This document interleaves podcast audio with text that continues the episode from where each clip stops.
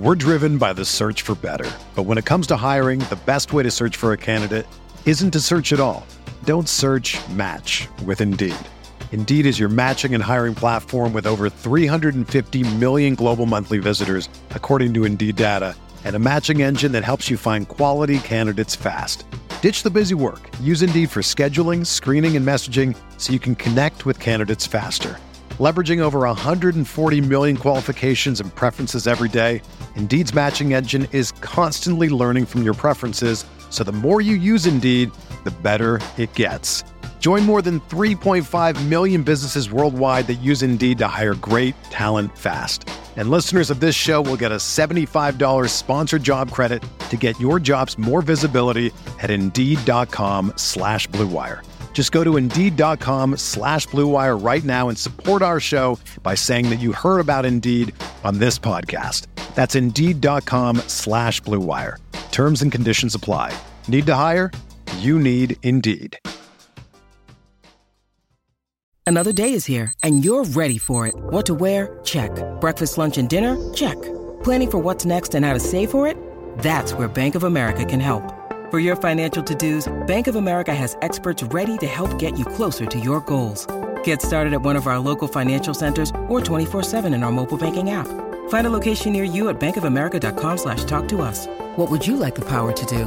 Mobile banking requires downloading the app and is only available for select devices. Message and data rates may apply. Bank of America and a member FDIC.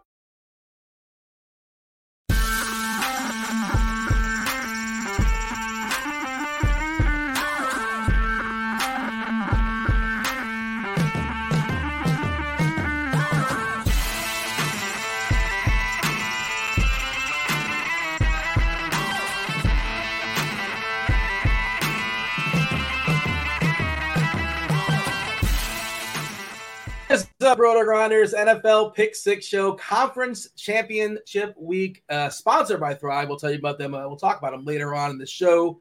Very last time for the season. We did it. We made it. Rich Hribar, Sharp Football Analysis. John Daigle, four for four. BetSperts. Rich, we did it. We're here. Uh, we're talking. We we talked about going all the way as far. I, we didn't talk about this pre-show. I assume we're not doing just like the showdown slate conversation. Maybe we are. I'm not sure, but either way. Um, I'm excited. How about you? How you feeling? Doing good. Yeah. Listen, we we've down to three football games left, two this weekend. Uh, we get a week off next week, and we're gonna all see each other in person in two weeks. I'm looking forward to it. All yeah, it's, it's gonna be it's gonna be good times for sure. Uh, John, uh, I I presume you'll be uh, partaking, uh, hanging out in the, in the Super Bowl in, uh, in Nashville with the RotoGrinders people. Of course, to those kind of events, I usually get there a night early too. So I may shuffle around. I may holler at Dan, see what he's up to. Uh, yeah, but I'll absolutely be there all weekend long with everyone. I'm sneaking in a day or two early too. I believe that's my plan. Oh, yeah, holler at you. Yeah, yeah, for sure. Maybe. Uh, I, I lived in Nashville for a couple years. And I didn't get to fully take part in the Nashville experience, and you know the the live music is just awesome. Just jumping from club to club and no cover. I know it's a little bit crowded there sometimes too, but. Uh, do enjoy Broadway, so uh, I miss it. I miss it. I want to partake. I don't know if that's a if that's your jam. Who doesn't like music? You, I assume you like music. Yes. I don't do shoulder to shoulder, but walking around with open windows and an acoustic scene, sure, because that's all Broadway is for the most part, unless you get jammed into one of those spots that are far too busy and you're not going to catch me dead in anyways. Yeah, I don't think I want to do that either. Rich, how about yourself? You're pro, you have the bold stance, the hot take. Are you pro music or are you anti music? I, I no, I am pro music and pro live music as well.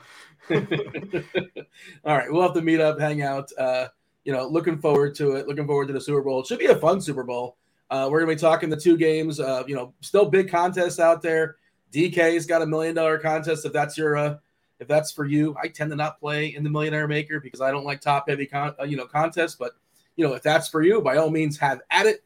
Be as ambitious as you want to be because you know if you're going to bink it, what is it? How many? I don't know. How many people are actually? Uh, how many entries? I wonder if we're going to get a solo winner because you got to get goofy, and that's what we're here for, right? We're going to be talking about all the plays. I'm curious how goofy we're going to get, but um, yeah, uh, two gamer, Rich. Uh, I guess, well, clearly we're starting with the very first game, which is San Francisco, Philadelphia. Some injuries that are lurking, uh, most specifically the Mahomes one. We'll talk about that one later. Cincinnati, KC. Uh, anything that's worth noting as far as last week? Any takeaways, or just want to kind of like it'll come through organically during the analysis here for the Sunday games. Something we should mention as far as a retroactive. Uh, do we want to get our one more shot in at Zeke Elliott, or is it that's been expired? we, we hit the over. I mean, that listen, one. that play is not Zeke's fault, man. Like stop and yeah. It was you know i think we did get to see i think what were the four best teams relatively all season though end up making it to this weekend and we don't always get that. So while the games were a little bit probably better and hotter wild card weekend than they were this past weekend i think the four teams we have left are the teams that you know objectively we would say like these have been the four best teams all year. From a watchability perspective we went 0 for 4 last week. All four games stunk. Like 0 for 4 you don't see that very often, right? I mean, I mean, I don't think they stunk. weren't cl- like they weren't relatively close, and the one close game we got was pretty sloppy. Yeah, I mean, you know, if you sim it a thousand times, I feel like that's like the bottom four percentile outcome from a watchability perspective. I, I don't know. John, jump in here. Right? Anything last week that's worth noting, or shall we just kind of power through and talk about two games that we're staring at this Sunday? Not really. I think we're looking at a similar slate and that we can eliminate some running backs here as we move along. And last week, if you pretty much just eliminated Barkley from your pool, McCaffrey scored a touchdown, but otherwise, even he really didn't get there. Uh, we're kind of looking at the same situation here as well. Also, for the Cowboys, I just don't know why a Hail Mary isn't in their bag. Like, why did they spend any amount of reps practicing these plays the last two years as opposed to just throwing a Hail Mary? What's wrong with a good old 50 50 catch downfield? Who, who's throwing that thing 75 yards? Yeah, yeah. They're going to throw a Hail Mary to the 20. Who, who's who's not evaporating KaVontae Turpin at five three whenever he's trying to get open on the flat route 75 yards out? Hey, listen, they, they they they were drawn largely into the zero zero zero, you know, one percent chance of trying to pull something, some magic out of it. They tried to put an extra skill player on the field, didn't work. Dal- Dalton Schultz forgot how to play football for a drive. Yeah. yeah. Yeah, he sabotaged the like he sabotaged him out of probably 30 yards and your Hail Mary shot. Very clearly, nobody in Dallas uh, is aware of the annexation of Puerto Rico play. No, they didn't uh, know Dean. Nobody's watched Little Giants in that Dallas coaching room, apparently. Uh, Ed O'Neill, though, is not coaching on the other side, so he would not fall for any sort of nonsense or tomfoolery. Okay, very first game, and I think Vegas is, it's just interesting. I'm, I'm not sure if you guys been following the lines San Fran, Philadelphia, 46 and a half is the total in that game. Uh, the Eagles at one point, I think, were minus one, which I thought was peculiar. You guys tell me. Uh, now it's settled and looks like they're minus two and a half versus San Fran. I, I thought the Eagles never should have been minus one. Um, you know, home field theoretically is worth three points. And I think at worst, they're even to San Fran. Again, I'm just the guy watching the games on my couch, and you're better at X's and O's than me, both you guys. What do you think of that line, Rich? Is, I, I, I thought that was a little odd that, that the Eagles were ever as low as just a one point favorite. I haven't seen it. It opened at two and a half. That's kind of where it is everywhere right now. So I don't know, uh, you know, where that was. The Bengals line has had a lot of oscillation based on news and people, you know, getting ahead of uh, the curve. We had someone hammer the Chiefs yesterday, and it turns out they had information that Mahomes is going to practice today. So they tried, jumped ahead because it swung back a little bit. Uh, but I haven't seen the 49ers line really move at all when when it first broke, like I was just kind of watching one of the sites, unless I'm just making this up. I was talking about it to a friend of mine who is in a legalized betting state, and I think it was down to one or one and a half, and it quickly changed. But yeah, what do you think where, where the line is right now? You think I assume you think it's basically correct because you know at this point it's going to settle, and that's that's what it should be, right? Two and a half Philadelphia. That makes that makes sense, I think. Yeah, I think it's a probably a, a full point too. I think it should be like it should be three and a half, or you just do the three. But uh both of these games are going to be tight. This one's probably going to be the lower scoring. Obviously, it's implied that it's going to be low scoring, but both of these teams have faced a very small sample of good defenses. And when they have faced good defenses, their offensive numbers have pretty much dropped. Not completely to like bottom of the league stuff, but very much off of their pace versus other teams in the league. We saw the 49ers face like their first legitimate test with Brock Purdy last week, and they only averaged 4.9 yards per play. Uh, by far their fewest in a game Purdy started. It was the lowest of all teams that won last weekend. They had the lowest third down conversion rate of any team that won last week and the lowest red zone conversion rate.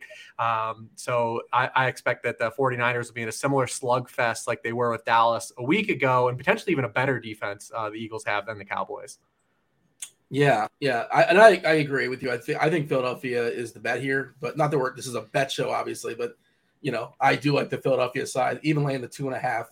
And the Eagles have literally been the best football team wire to wire of the 2022 2023 NFL season. And it feels like they were so good for so long that like they got boring to everybody. well, there was a point where we thought like there's a chance they might run the table. Weren't they like 12 and 0 or 13 and 0 at one point? I think that's how they started the season. They, they won the first, they ran out the first like maybe 11 or 12. I can't remember the first team that was that got them. But uh, Commander, uh, they lost the Commanders the first time. Oof. In Washington? I know, right? It was in Philly. No, oh. it was that it was that game where they ran what like 13 plays through three quarters because the Commanders just hammered Brian Robinson into the ground into dust. yeah, they ran hundred. They ran. Uh, the, time possession was crazy that game. That was the Goedert injury fumble play as yeah. well. That was a huge swinging point of that game. Um, but they got got. Listen, sometimes you lose. You know, you look at every all these teams. Like you look at down the NFL resume this year because I've had some pushback and say, well, you know, we can't take the Eagles serious. They haven't played anybody. Nobody's played anybody this year. There was literally there was five good teams in the NFL this year. Like nobody nobody played a hard schedule in the NFL this year.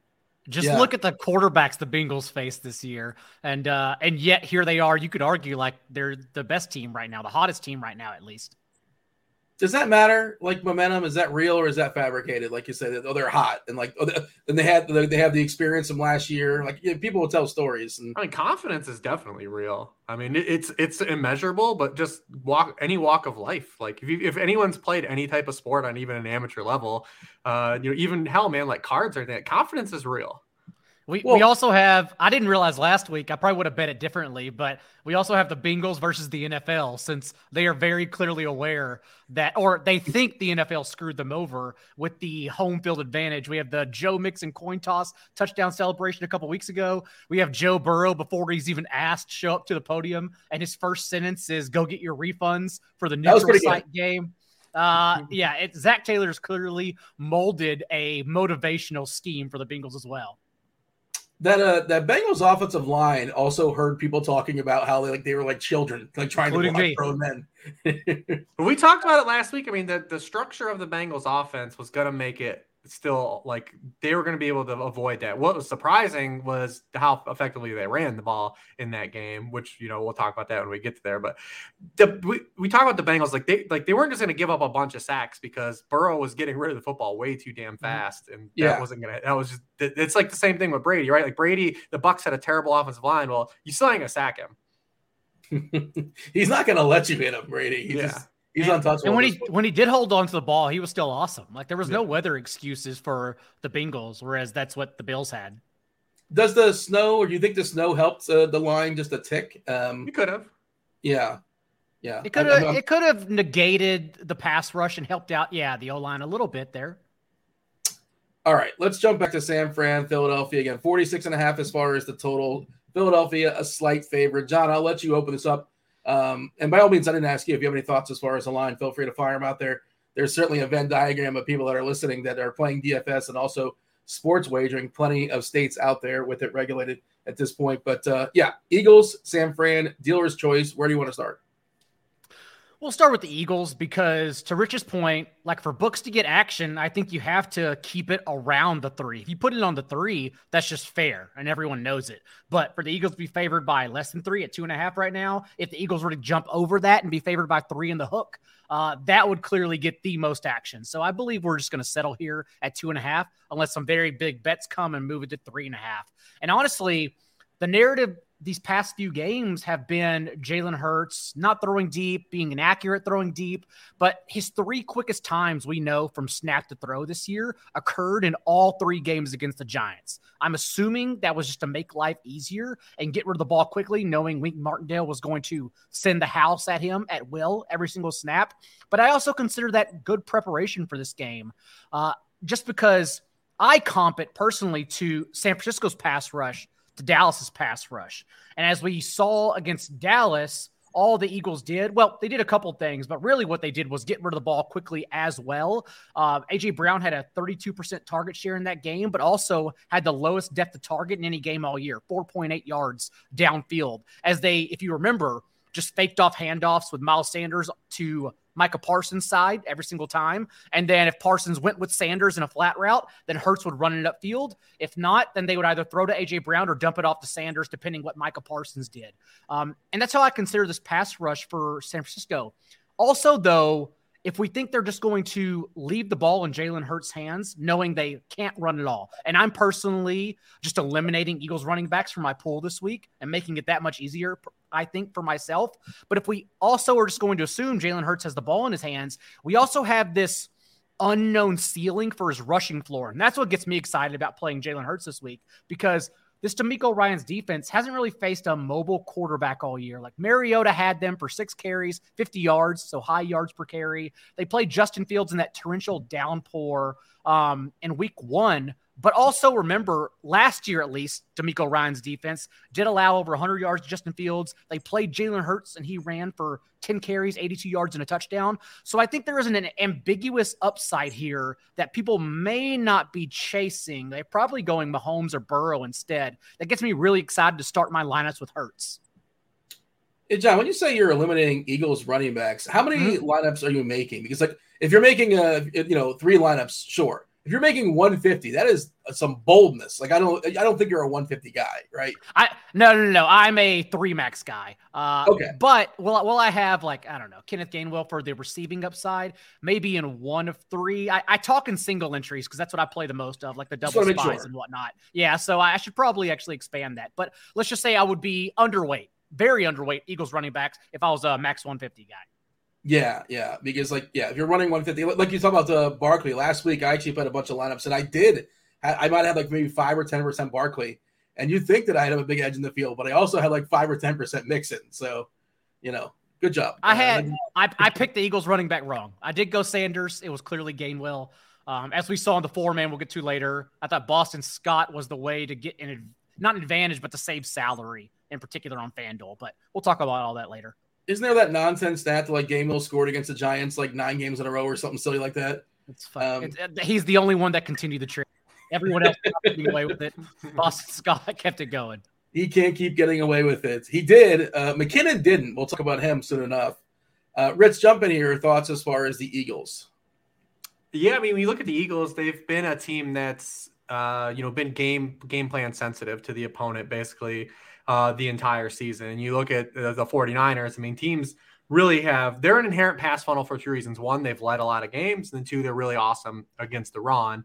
And you know, opponents have thrown the ball 62% of the time on them. 74% of the yardage the 49ers allow is passing yardage. That's the second highest rate in the league. Only the Titans uh, you know, are more. And when you look at the Eagles, they've played six games this season against teams that are top 10 in the NFL in success rate against the run. In those games, they've thrown the ball 59% of the time, 69% of the time in the first half of those games against everybody else. Those rates are 54% and 60% uh, for full game and in the set in the first half. Uh, this this is very similar to like when they played like the Titans or the Commanders, where they came out and threw the ball on 77% of the first half snaps in those games. The only difference is the 49ers are a lot better against the pass, even though it's where they're a little bit weaker than those teams that the Eagles have faced so far to this point in the season. Um, so I look at it as the Eagles are probably going to be aggressive. They're not going to be able to establish like a, a, a, traditional, you know, run game with you know downhill run game like they were able to attack the Giants linebackers last week. Last week, right? Uh, you know, you can put an extra body on Dexter Lawrence, force guys like Jarrad Davis, and, and you know, goes to Jaylon Smith to make plays, and that's where they really beat them up. The 49ers, they're a completely inverse team, right? Like the, their linebackers are really good. Uh, I think the Eagles are going to have a hard time just traditionally running the football here. It's going to be have to use you know Jalen Hurts' legs. Uh, and it's going to have to be a big AJ Brown, DeVonta Smith game. And the Eagles already throw the ball 70% of the time to their wide receivers, the highest rate in the league, 69.6% of the time. And that's the one area where the 49ers are vulnerable. They have another big game to CeeDee Lamb last week. Uh, they have been exposed by wide receiver ones kind of throughout the course of the season. They're 24th in the NFL in points allowed to those guys. The Eagles may not have a true wide receiver one. It may be like a 1A, 1B situation. And we can even debate who that is right now at this point. But 58% of the fantasy points the 49ers allow go to wide receivers. That's the highest rate in the NFL. It's going to have to be a big A.J. Brown, DeVonta Smith kind of showing out here. Well, you know, the follow up is which one? Which one do you prefer? Uh, looking at the X's and O's. Anecdotally, by the way, if you watch AJ Brown, it feels like remember like old school, like when Julio Jones mattered. Like every time he gets up, it feels like he's either he's getting hurt or he's hurting, and like how this guy's not going to make it through this game? That just feels like watching AJ Brown like last game. Uh, every time he just he's on the ground, it's like he struggles to get back up. He almost always will, but I, I always get nervous when I roster him. But of course, you know he has those incredible ceiling games as well. Uh, Brown and Smith pretty close, actually closer than probably you would guess when you start looking at the numbers, but uh, they're also relatively similar as far as asking price now. 7K for Brown, six eight for Smith. Basically a coin toss on DK. Do you have a lean, Rich, as far as uh, you know, forgetting my ownership? We don't know what that's going to be at this point anyway. Brown versus Smith, who's got the better ceiling option? For, for ceiling, I would still say it's Brown, and it'd be interesting because we were on DeVonta Smith as the pivot last week, where Brown is going to check in and be more popular, um, and it turns out he was the you know he's out targeted AJ Brown in seven of the past ten games. Uh, just the, the the the men's ceiling is not quite as high where Brown's is, but I think it's going to flip. I think we're going to see DeVonta Smith end up more popular than AJ Brown this week, so we'll see and monitor that. Obviously, I'll go with the lesser owned guy. Uh, I think it's a great bounce back spot for AJ Brown as well. We talked about the 49ers versus wide receiver ones. They're you know bad against perimeter wide receivers. That's where DeVonta Smith plays too. It's it's kind of a dealer's choice here. I do kind of slightly prefer Brown, but only because I think right now in my head, I think he'll be lower rostered, but uh, we'll see how that comes to be to the end of the week. We may get a little injury discount as well, which in a short slate, yeah. obviously more than willing to take a chance on a player with his ceiling. Am I, am I wrong for saying that, John? As far as AJ Brown, he just feels like a guy that like always. Well, he was banged up last week. I mean, he played his the fewest snaps he's played in a game. Uh, they talked about he had some kind of hip or hamstring. They were kind of like they didn't really disclose what it was. Uh, but he he played just 11 snaps in the second half of that game, and only he only ran five pass routes in the second half of that game. He was clearly dealing with something. Rich, on in 150, do you include uh, uh Quez Watkins? You got to he's got to at least be. Oh yeah, the, he's got to be in the, the, you know the mix. Uh, yeah, and Zach, Zach Pascal. He, he ran more pass routes than Watkins. He's a little bit better of a blocker, so they, they had him in obviously the run heavy script, especially in the second half of that game where they were just it was the token Eagles game, right? That we saw all year. They get out to a huge lead, and the, the Eagles offense has to do absolutely nothing in the second half. They threw seven passes in the second half. Uh, that won't happen this week. I think this game will be a lot tighter. Um, but yeah, I think you got to include Quez Watkins because he plays a little bit in the slot and where the 49ers have been vulnerable around these downfield throws, right? Like these, these, the, deep throws, 20 yards or further downfield. Uh, Quez, where Quez Watkins has the highest rate of his targets come from on the Eagles roster. Uh, 49ers are 23rd in completion rate. They've allowed six touchdowns to wide receivers on those throws. That's 27th in the NFL.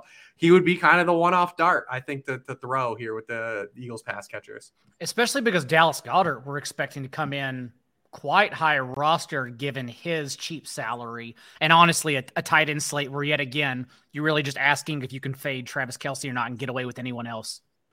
We could not last wild. week. Uh, yeah, we have. we could not. Yeah, it's he almost had. I played a lot of Goedert. It still wasn't enough. Even Hurst, like Hurst was good, but not. You could run two tight ends. I don't know if two tight ends won it. Yeah, it's only could have. Yeah, Fan, FanDuel was, was obviously at that 8K salary for Kelce was a lot tougher, and uh, I tried to make it work, but was severely underweight on him, unfortunately. Yeah, I we'll get to him. I think a producer Steve was the only one in the four man to have Kelce. He had him at Mahomes, yeah. and he still won. I, I think he beat me by like a point. Um, and I think I, I can't remember well, who I had. Doesn't matter, but uh, it's because yeah, like the first the first three games, you know, Joe Burrow was in winning tournament lineups, but even then, you had to be feeling, or I felt really good having, you know, 49ers Cowboy stacks going into that last game because really outside of Kelce, no one hit. Like you were comfortable with having anyone in that game. And then, of course, 49ers Cowboys flopped altogether. Yeah, uh, it is wild, the early optimals. And again, grain of salt, right? But it's, we have on DK, I ran a 150, 69% Goedert, 5% Kelce, 1% Kittle. Just outrageous. Like it's not going to settle like that, obviously. No. But it just it, it, tells you if nothing else tells you the cap is tight. Uh, and on FanDuel, mm-hmm. uh, 75% Goedert, 28% Hurst, 4% Noah Gray, 1% Kelce, 1% and 1%. I mean, FanDuel's been on his salary for a long time. Like they they have made it hard to play Kelce over there. Yeah. And I've, I've admittedly been one of those plebes to toy around with Noah Gray this week. We'll get there when we get there. Yeah, I played him a little bit last week, and I think he had at least like a 30 yard catch. I don't know if he did anything else, but like yeah, he's yeah. I bet his overs and he got there on one catch. Felt yep. lucky. I felt lucky uh, enough just to cash those. Yeah. It was the Chad it was the Chad Henne drive too, right? Uh, yeah, yeah, it was. Yeah. No, he caught it in the second half. I think he had his catch. Okay. Yeah, it was that 127 yard catch. Yep. Th- th- Yeah, we got there on one That- play.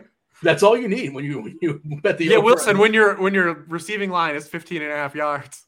Well, don't look down, Rich, but it's 12 and a half this week. Just let oh, you know. baby. Fire it up. I'm getting flashbacks to my T.Y. Hilton. The We go Wait. back. oh Jesus, I don't want to talk about Uh, it. T.Y. open. yeah, T.Y. Hilton nearly got there. He did outscore Michael Gallup. That's the best part. we, we did call that part. He outscored Michael Yes. Gallup. Um, anything else? I mean, yeah, Goedert's great. It just I think it's an interesting uh, ownership conversation because again, what we're seeing, he's almost definitely going to be the most popular tight end. Just kind of the way lineup construction works. Four one on DK is a really, I mean, that's that's a really good price. Um, yeah, and Kelce's seven eight, and we'll we'll get to Kelce, but Kelce was on track last week to have the most catches all time in a playoff game. I think he had ten in the first, fifteen. I think is number one. I tweeted it out. I think it was a couple of running backs, Darren Sproles and somebody else. Uh, at, is it 15 catches in Both those game. teams, the the Jaguars and the 49ers, were just like willing to let both of those guys, CeeDee Lamb and Travis Kelce, just catch pass after pass. And it was like, all right, we know exactly what's coming here. Are we not gonna like put bracket him, do anything here? Um, Yeah, I mean, you might want to cover that guy. He's pretty good. I mean, yeah, I mean Travis Kelce, he had 17 targets in that game. Outrageous. He had Um, 14 catches. The rest of the Chiefs had 13 catches. Uh, the Jaguars, remember, they drafted Devin Lloyd like for that reason, like pretty much just to stop Travis Kelce, and um, they benched him mid-year. They can't. They can't even get him on the field. Interesting. Um, we uh we got to talk about the Niners. Hmm. Uh, you know, Brock Purdy, tough environment. This is probably the toughest environment he's ever going to be in, or the, in his short career, uh, in Philadelphia for the championship game here. Um, should note, I guess, and, and who knows, but the, the CMC thing last week with the what was it, his leg or his hamstring, and they're you know again they they didn't like just hammer him. They were playing Mitchell a good bit down the stretch. Uh, you know, it's Wednesday. We'll see. Stay tuned. I guess we'll have the conversation, Rich, assuming that CMC is a full go. But talk to me about the Niners and whatever your level of concern on a Wednesday about CMC. I think it was his hamstring, right? Uh, I think it was a calf injury, and that's you know something we've seen. You know, with Elijah Mitchell active, he's the the body blows guy, right? Like when they need to put this thing away, uh, it's always been Elijah Mitchell. He, you know, he's McCaffrey's now played six games with Elijah Mitchell, and he's rushed for more than forty five yards in one of them. And in that one game, he had a sixty eight yard run on its it, on its own. So he kind of got there on on one kind of carry in that game. But we've seen, you know, it is all been Elijah Mitchell and the same in the, to end games because you see Elijah Mitchell, 11 of his 14 carries came in the fourth quarter again last week. Uh, in the six games he's played with Christian McCaffrey, he has just 17 of his 62 carries in the first half of those games. It's going to be, you know, CMC early, and if the game's tight, we might never even see Mitchell, or if this injury, because remember Mitchell has a groin injury too. You know, he's another one of those guys like you talk about Julio, and he's always perpetually dealing with some kind of soft tissue injury. But it's also another run back spot for like McCaffrey to be in another bad environment running the football. Uh, you look at since Yeah. week 11 when the Eagles acquired Linval Joseph and Ndamukong Suh, that, that aged beef, we called it. Uh, the Eagles have a 66% success rate against running back carries. That's eighth in the NFL. They've allowed a first down or touchdown on 16% of all running back carries. That's the lowest rate in the NFL over that span. Uh, and then prior to that, it was at you know 56% you know success rate. That was 28th in the NFL. A first down or touchdown, 26% of all carries. That was 29th in the NFL. Without any of Linval Joseph, rookie Jordan Davis, or Ndamukong Suh on the field, they've allowed five and a half yards per carry to running back, 60% success rate. With any of the three, just one of the three, it's 3.93 yards per carry, 66% success rate. They've been really good against the run. They've given up a lot of rushing production. They've they faced a slew of mobile quarterbacks that have boosted up the rushing yardage they've given up in totality, but they've been really excellent against running backs. It's going to have to be a game where CMCI, I think, is involved in the pass game a, a lot like how he was last week. He didn't have the yards last week, but six of eight targets led the team in targets. That's probably what we see in a similar run out because the heat's coming again. Uh, you know, we saw Brock Purdy last week face the team as number one in pressure rate, but Dallas, although they create a lot of pressures, are really bad at converting their pressures into sacks. They're first in the NFL in pressure rate, 15th in sack rate on pressures. Guess who is number two in pressure rate? The Eagles. And guess who's number one in the NFL in converting pressures into sacks? The Eagles. So this is going to be another game where Purdy is going to be have just a lot of heat on him again. That's kind of been his one bugaboo so far as a starter. It's everyone's starter. He's a rookie quarterback. You you you expect you know pressure bothers at the best of quarterbacks. Uh, but that's kind of been his his splits. When he's kept clean, he's awesome. When he's kept clean against the Cowboys, he was incredible. He's 15 to 17 passing in that game. Uh, but you know when the Cowboys were able to get pressure on him, you know three yards per pass attempt. That's kind of where we the world we live in again this week with the 49ers. It's gonna be another game where Purdy might be fine and not turn the ball over, but it's it's it's probably a low ceiling for a lot of these 49ers players again. Eagles also averaged the most sacks per game, 3.1, and a double digit sack rate when they sent four pass rushers or less this year. And that's what Dallas did. They pressured Purdy, as you mentioned, on 50% of his dropbacks, the highest rate of the divisional round, and sending four rushers on all but only seven snaps, defensive snaps in that game. That's all they blitzed at all. So it is a similar situation. And if we're looking at that and Purdy being under pressure, uh, in my opinion, it takes away from Purdy's ceiling. The good thing is we at least know that this target tree is pretty whittled down. Like George Kittle, yes, can, as he's shown us, can definitely get there solely on touchdowns from Purdy. But with Deebo Samuel back in the mix now, even if you just look at only the playoffs, Samuel has 16 targets, leads the team in that span. Christian McCaffrey's next up with 10. And if we are yes, I, am not playing. I'm not wanting to play McCaffrey for his rushing production, but honestly, like looking at the big picture landscape of the slate, I look at everyone and ask, like, what running back produces this weekend? So it's almost like I want to find a way to pay up for McCaffrey's receptions, not even giving a damn like what he does on the ground. Yeah, it's it's interesting where it feels like uh you know, that's why you were talking about before about Miles Sanders crossing him out. It's like, okay, cross out Miles Sanders CMC, you got to doesn't catch passes anyways. Yeah, yeah. I mean, you look at CMC's games last week from a DraftKings side. I mean, he, he, you know the yardage wasn't there, efficiency was there, but he caught six passes and scored a touchdown. So I mean, you're getting you're getting those full PPR points, and the, and he's got that touchdown equity always. And five, yeah, five points for catches may be good on this running back slate, honestly. Uh, it's like last week, you know, Samaje Perine we talked about on DraftKings, and he got 11 points, which considering the rest of the running backs, like that was the RBT you needed to win tournaments.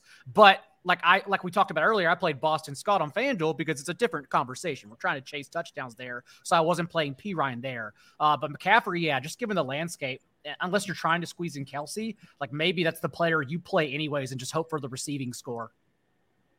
I didn't hear a ton of optimism for San Fran uh, from Rich, and that's kind of where I'm at too. And that's that's where again I. Well, I also like think that most of the Eagles guys have lowered ceilings too. I mean, you, you have to temper, I think, expectations for both teams in this game uh, based on their performances against you know when they've had to punch up. I mean, the Eagles have only played five games against teams that are top ten in EPA allowed. Uh, per play. And in those games, their points per drive dropped to 1.93. They scored a touchdown on 23% of those possessions, and they've scored on 33 percent of those drives. Those are massive drops off of their their games against uh, opponents outside of those parameters. So, I mean, in general, I think this game is going to look a lot like the I think could look a lot like the Dallas 49ers game a week ago. Uh, just depends where the turnovers go, though. But yeah, I think it's you probably the wide receivers here on the Eagles have the highest ceilings. I think when you're looking at just some like a, a unit group of like guys that can like really have like a big game, right?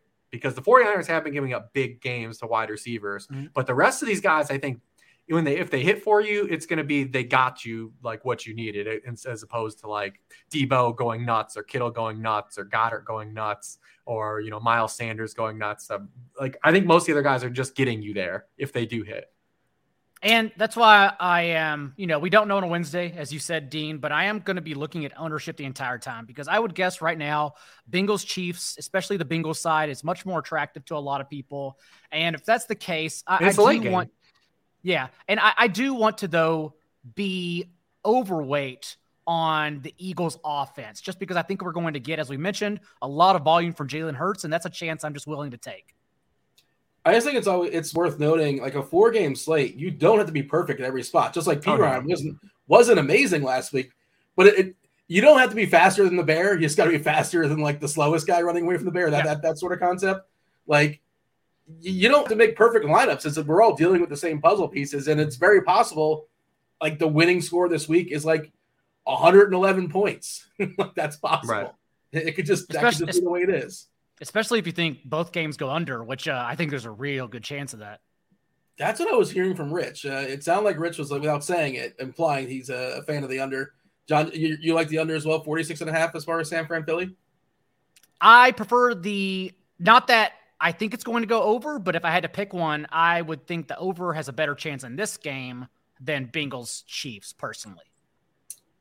Uh, Rich, give me this. Give me the player you absolutely want to be overweight on, or if you want to say a stack, by all means, in San Fran, Philly. Arthur Juan. Yeah. Um, give me say get, no. Give me this. Give me the one that you're most willing to be under on. Like you just you know you know obviously you understand all the factors of ownership and you know salary.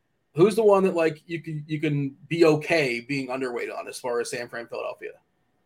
I would say on the Eagles side, Goedert, and on the 49er side, I mean, any of them. Uh, yeah, I would um, say, yeah, probably. I guess Deebo by default, just he's gonna be. He Deebo's gonna be the only one that's really popular. Him and CMC. I'm sorry, they're gonna be the two most popular guys because we've seen the Aiyuk splits kind of come to light. Like people aren't gonna chase him against the Eagles. Um, Kittle's kind of just in limbo, right? Like he's priced in between Kelce and Goedert. Yeah. Uh, and is there like, do you have like an Uber dart? Like again, a one in one fifty? I would say Quez. Quez would be the dude. Yeah. Okay. Th- th- that's what I want. Um, and the same questions for you, John. Uh, the, the dude, the player, the stack that you absolutely want to have that you're going to be do your best to make sure you're overweight on uh, in relevance to the field. San Fran, Philly. It, it's definitely Jalen Hurts, and then I'll probably tinker with some Hurts wide receiver onslaughts. And the your most comfortable fade? It's Dallas Goedert. Uh, my my lineups do not represent Dallas Goedert well right now, at least on Wednesday. All right. So I'm hearing stack uh Hurts with Brown. That's what I'm hearing. And uh give what is your like goofy ambitious fade? We didn't really talk about like the Jennings or the the Ray Ray McClouds of the world. Again, if you're running 150, I suppose they're in your pool. You don't feel confident about them. Their floor is zero. Do you have uh, you see Quez Watkins and raise them with somebody? I do, not think I could beat Quez Watkins, who I am open to for all the reasons. Jauan Jennings. Jauan Jennings. Yeah. uh, yeah, I mean, you, you could do Jennings. Um, I, I, think I'm more open to two tight end builds and like going Kittle over Deebo since they're the same conversation, at least on DraftKings. Like, at least for Christian McCaffrey, we have the conversation about salary and you have to sacrifice a player. Like, you can't, well, you, you have to really try to squeeze it if you go like Jalen Hurts doubles with Christian McCaffrey, even with Goedert. But Deebo is just so cheap on DraftKings, they don't move his salary. So even having a 25% target share in his starts with Brock Purdy, uh, it, it, doesn't even matter. People are just going to naturally play him. Mm-hmm. In lineup construction wise, uh, uh, John, I feel like I'm hearing you say like you're much more likely, you're more likely to play two tight ends, four receivers, as opposed to three running backs. Is that is that correct on a Wednesday afternoon? Yeah, two tight ends or four wide receivers is where I'm leaning at right now. Two tight end, maybe if only t- if you think it's an ugly slate, and and we'll get here. Like I just keep looking at Hayden Hurst's receptions, and I'm like, sure, like four catches, that's probably good in this ugly ass slate. Uh, so yeah, we're just gonna we're just gonna play around a little bit. All right, producer Street Steve, throw up the Thrive props. We'll talk about the second game in just a second. We do want to uh, thank Thrive for sponsoring this podcast throughout the entire season do appreciate that. If you guys are not aware of Thrive, well, we'll talk about them in just a second. But we do have the props. We'll let you guys know. We give you a sweet deposit bonus as well. But uh, by the way, I don't know if you guys know this. I know you watch the screen live, but I do in the email. I do uh, take pictures of the actual props as well. I, I feel like you guys never acknowledge that or even known. I didn't never like mention it to you. Uh, yeah. Okay. So feel like, I uh, appreciate your effort there, Dean. Yes, we do like you. Uh, I think we're both a do it live kind of person. John, I will give you the honor. It's like unwrapping, you know, it's a, a, you know unwrapping the the or reaching into the box of chocolates, man. You know, you know, we're not we don't know what we're really getting here. Fair enough. uh, John, go first. Fire away as far as some overs and some unders. Be as bold, be as ambitious as you want to be for Thrive. Sure. Let's go back up to Jalen Hurts, and let's go over uh, oh, we don't even get juice for the over. Hold on. We don't. Let's not do over. That's not much. Uh, let's go back down to Patrick Mahomes because I think I saw him tagged with 315 and a half total yards, and we get juice on less. We're definitely doing that. Um, his legs haven't really been a factor in these games, anyways.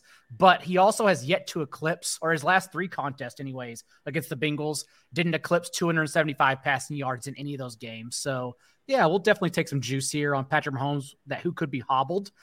And then, gosh, Juju, that Mahomes injury killed me last week. Uh, I oh he, he wasn't much, getting there anyways. He matter. probably wasn't. That's probably the excuse I make, honestly. At least the opening drive. The opening drive was hot though. We got a couple. We're gonna talk there. about those jamokes, man. These these Kansas City wide. oh, we're getting them all back this week too. We get to play them all. The world is your oyster. Uh, and then they, they make them tough this week. They're not even giving you good. Oh, under 50, 56 and a half for Miles Sanders. We get is that 50 point juice on Miles Sanders? Yes, under. That's receiving too, just so you know. It's rushing and receiving. That's okay. Receiving is basically zero. He's not going to catch any passes. When's fine. the last game he had two catches? Yeah. Why don't they throw the ball to him? It's kind of weird, but uh, all right. Uh, hey, uh, to answer that question, week 13 was the last time he had two receptions. It's been a while.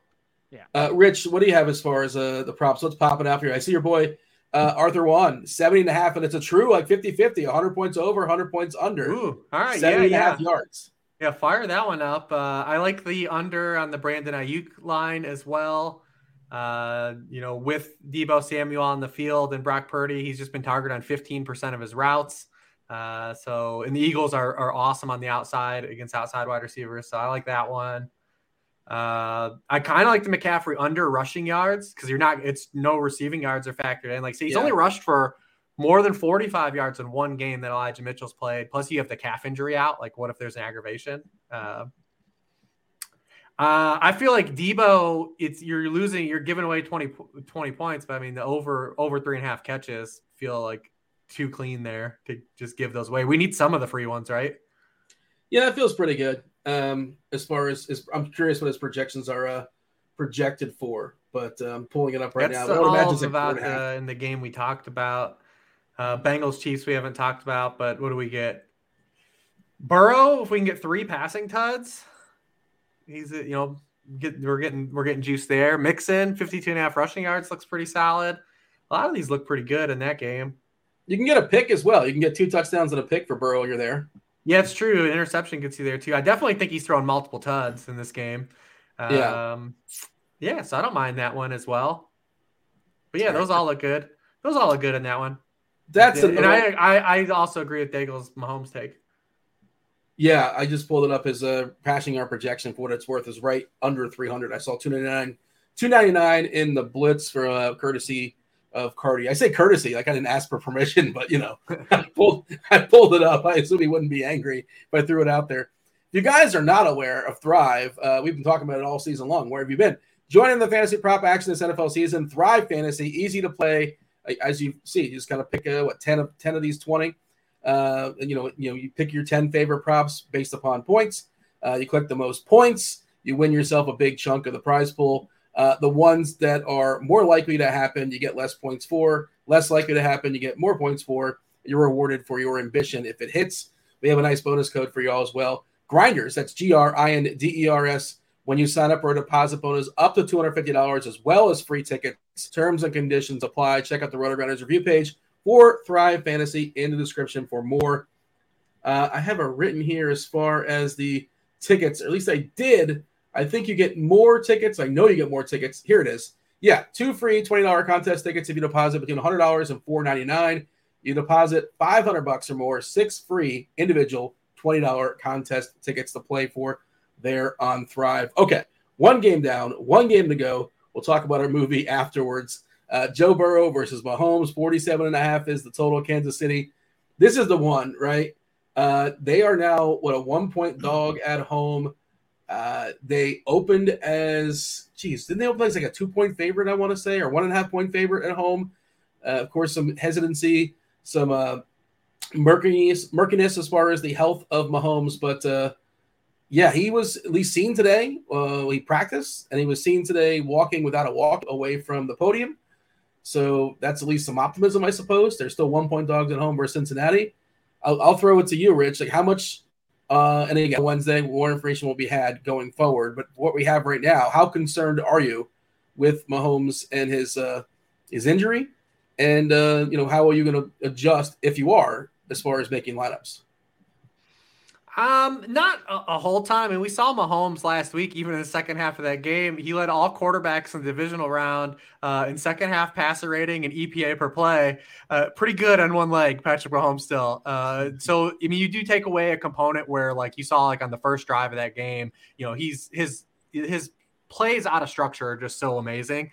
But he could still play some traditional quarterback too he's pretty good. Uh, so I do think that more or less, like he's still gonna be able to throw the ball effectively in this game. Now, in these matchups with the Bengals, though, like they've done a really good job at already eliminating his ceiling. Uh, in these three matchups with these teams, he's been right at 20 points 20.9, 20.9, 19.8 fantasy points. Um, when these teams played earlier in the season, uh, he completed just 59% of his passes, and the Bengals are number one in the NFL in completion rate allowed to quarterbacks. Daigle talked about some of the quarterbacks they faced, and they didn't face a really daunting rogues gallery, but they did limit guys like Mahomes, and they did face him. Uh, there's another quarter, good quarterback they faced too, uh, Josh Allen last week, and way below his his seasonal you know output as well. Uh, it was just the Mahomes had one game where he completed fewer rate of his passes than this game, and he had just one game where he threw for lower passing yards in this game against the Bengals. Lou Anarumo, the dude is he's got the touch, man. And you look at these games against the Chiefs, and it's just what he's done against everybody since he's been with the Bengals. Uh, in the second half of these games, the Chiefs have just can't score points. Uh, and that's kind of what has been Lou Anarumo's like kind of calling card is that the Bengals don't give up any production in the second half of games. And it happened again to the Bills last week. Uh, the Chiefs have led all of these games. Uh, I'm sorry, they led two of the three in the first half. They haven't trailed going into the fourth quarter of any of these three games, even though everyone keeps citing the three, you know, Burrow's three and zero. Oh. These games have been good games. They've been tight, and the Chiefs have largely led or been leading in uh, these games going into the fourth quarter. But yeah, they've already limited the ceiling of Mahomes, so they've kind of had his number. When you look at the Chiefs in general, there's still something about the Chiefs that's kind of uninspiring versus other Chiefs teams, right?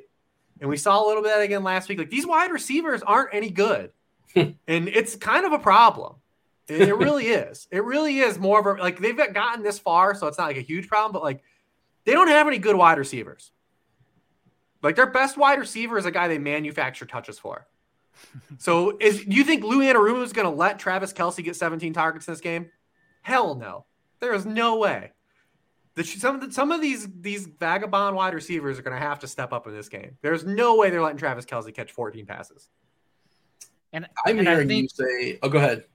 Well, and I think everyone naturally goes to Kadarius Toney because they they keep trying to play him. They keep trying to jam him in. But like even the Chiefs, like Rich was saying, don't want to play him. They they are continuing to just use him as their fourth or wide fifth wide receiver off the bench. Since Mecole Hardman was injured, Mecole Hardman, who's practicing on Wednesday, may come back this week. Uh, Toney still hasn't run a route on over 33% of dropbacks in any game. They just don't want to use him. Um, unless they just dump it off underneath, which is what basically Mahomes did injured last week in the second half to him. And now, if we get Mecole Hardman back, it looks like we may get Clyde Edwards-Helaire back. There's a hmm. chance Jody Fortson also returns and ruins our $2,500 Noah Gray this week. Like, um, you know, these guys don't inspire you. I understand from like an on-field perspective, but for fantasy, like we're kind of just now. If all these guys are only getting their own touchdowns anyway, especially Kadarius Toney, like what happens then with the guys who were previously getting their only on touchdowns comes back and vultures the usage. Best case scenario now, everyone's in a part time role. It's just a it's a really weird situation to parse through for the Chiefs. Well, MVS had like one touchdown last week, but I think it was his only catch. You mentioned Toney. I think he had what twelve routes is the word uh, I heard, but he when he's on the field, like cover him because he's getting the ball. Yeah. Well, yeah. you can't cover him because he's getting the ball behind the line of scrimmage. Yeah. and, and his um, usage, remember, like he only got that usage because that was Mecole Hardman's usage. So what happens now if Hardman's returns? Did we see a change in Mahomes' uh, a dot? You know, after after the leg thing, I feel like watching the game, he was throwing a little bit shorter, but maybe I'm just wrong. Uh, you know, just kind of. Well, end, it's because he's throwing the ball 17 times as tight end. Yeah. Uh, yeah. okay. You know, it's the same thing. We did this. We've done this shit all year with Justin Herbert, right? Like, where people keep talking about like, Joe Lombardi is the, the only reason J- Justin Herbert has a low A dot, even though he's throwing the ball 300 times to you know Austin Ekeler, you know Keenan Allen, and Josh yeah. Palmer. Like, you know, A dot is not a quarterback stat. It's it's it's a receiver stat. So if you're going to be throwing the ball 17 times to your tight end, your A dot's not going to look so so great, right? Like it, that's kind of the where we are with that. But it's I will say this: there's a very strong chance one of these Chiefs wide receivers is the guy you need, and I can't tell you by hook or crook who to play. I I don't know. I don't know. How do you choose one of these guys? They the Chiefs have targeted their wide receivers just 48% of the time. Only the Ravens have targeted their wide receivers at a lower rate. They haven't had a 100 yard wide receiver since week seven. The entire unit has seven receiving touchdowns over their past 11 games. Jeez. The last time, the last time these teams played, they combined for just six catches, the wide receivers. I don't know what to tell you. J- J- Juju Smith Schuster is going to be out there the most, right? Like if you just want to take take the guy who's on the field the most, sure, maybe that's the path of least resistance. Um, but he's gone over 38 yards in two of his past 10 ga- nine games. He has a touchdown in one of his past 10 games. MVS is getting targeted on 14% of his routes. Justin Watson, I don't even know what they're doing with Justin Watson. He plays a good amount, I can't tell you. I've seen him catch like two passes this year. We're driven by the search for better. But when it comes to hiring, the best way to search for a candidate isn't to search at all. Don't search match with Indeed. Indeed is your matching and hiring platform with over 350 million global monthly visitors, according to Indeed data, and a matching engine that helps you find quality candidates fast. Ditch the busy work. Use Indeed for scheduling, screening, and messaging so you can connect with candidates faster. Leveraging over 140 million qualifications and preferences every day, Indeed's matching engine is constantly learning from your preferences, so the more you use Indeed, the better it gets. Join more than 3.5 million businesses worldwide that use Indeed to hire great talent fast. And listeners of this show will get a $75 sponsored job credit to get your jobs more visibility at Indeed.com slash BlueWire.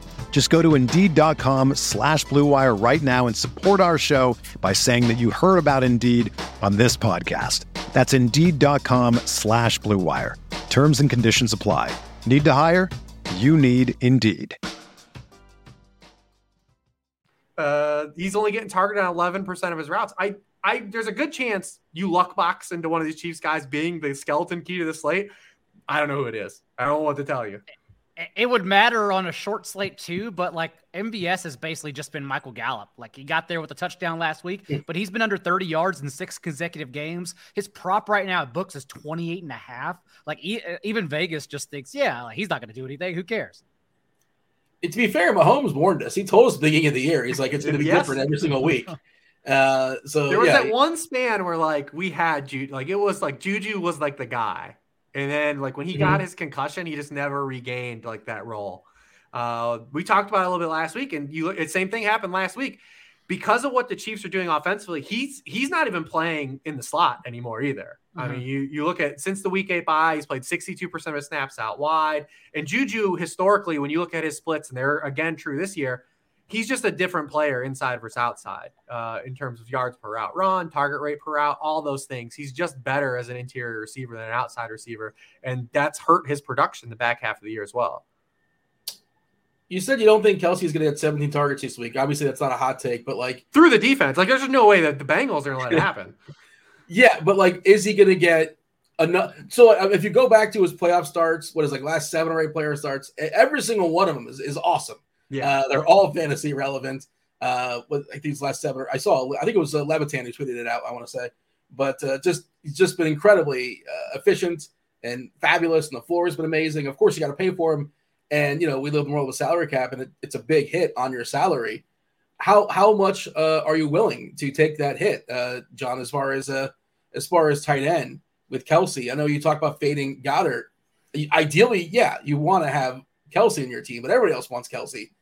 Um, is it worth the hit to the rest of your team? Kind of is the question. It's almost the same question as last week, and we talked about it. You you had to. It made sense to pay up for him, knowing he was checking in around roughly less than ten percent, just because of how tight last week was, with a lot of stars on the board.